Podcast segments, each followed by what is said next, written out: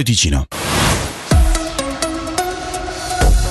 Ancora ben trovati dalla redazione, dedichiamo questo notiziario alla cronaca regionale, ma in apertura andiamo al confine dove sono stati recuperati nella notte i corpi della coppia morta nel lago di Como affondata in un SUV. Le vittime sono un uomo di 38 anni e una donna di 45 che stando alle informazioni fornite da un testimone oculare stavano litigando appena prima del dramma e prima che il SUV accelerasse verso l'acqua per poi affondare.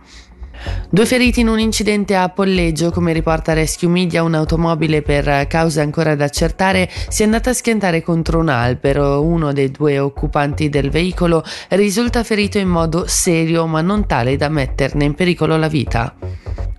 Individuati gli autori di alcuni furti durante le feste in Valle Maggia tra Maggia e Avegno Gordevio. Diversi scassi sono stati registrati nella bassa Valle Maggia e più in generale nel Locarnese e come riporta Tio ci sarebbero ora alcuni arresti.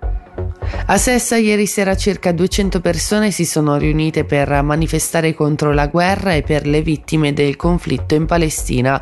In particolare lo scopo era quello di chiedere al governo di battersi per un cessate il fuoco immediato, per la liberazione degli ostaggi e affinché gli aiuti umanitari possano raggiungere la popolazione. Ora lo sport con l'hockey è un inizio anno difficile per le due ticinesi che ieri con la sconfitta in casa per entrambe sono salite a quota tre partite perse consecutive anche a causa delle molte assenze. Ieri sera l'Ambri dopo essere stata in vantaggio sul Berna ha perso 5-2, il Lugano ha perso invece 4-1 contro lo Zurigo. Sentiamo allora prima il giocatore bianco-blu Kneubuller e poi il coach bianco-nero Luca Gianinazzi. E ora le previsioni del tempo, oggi nuvolosità ancora spesso estesa con qualche schiarita e con temperature che raggiungeranno i 10 gradi.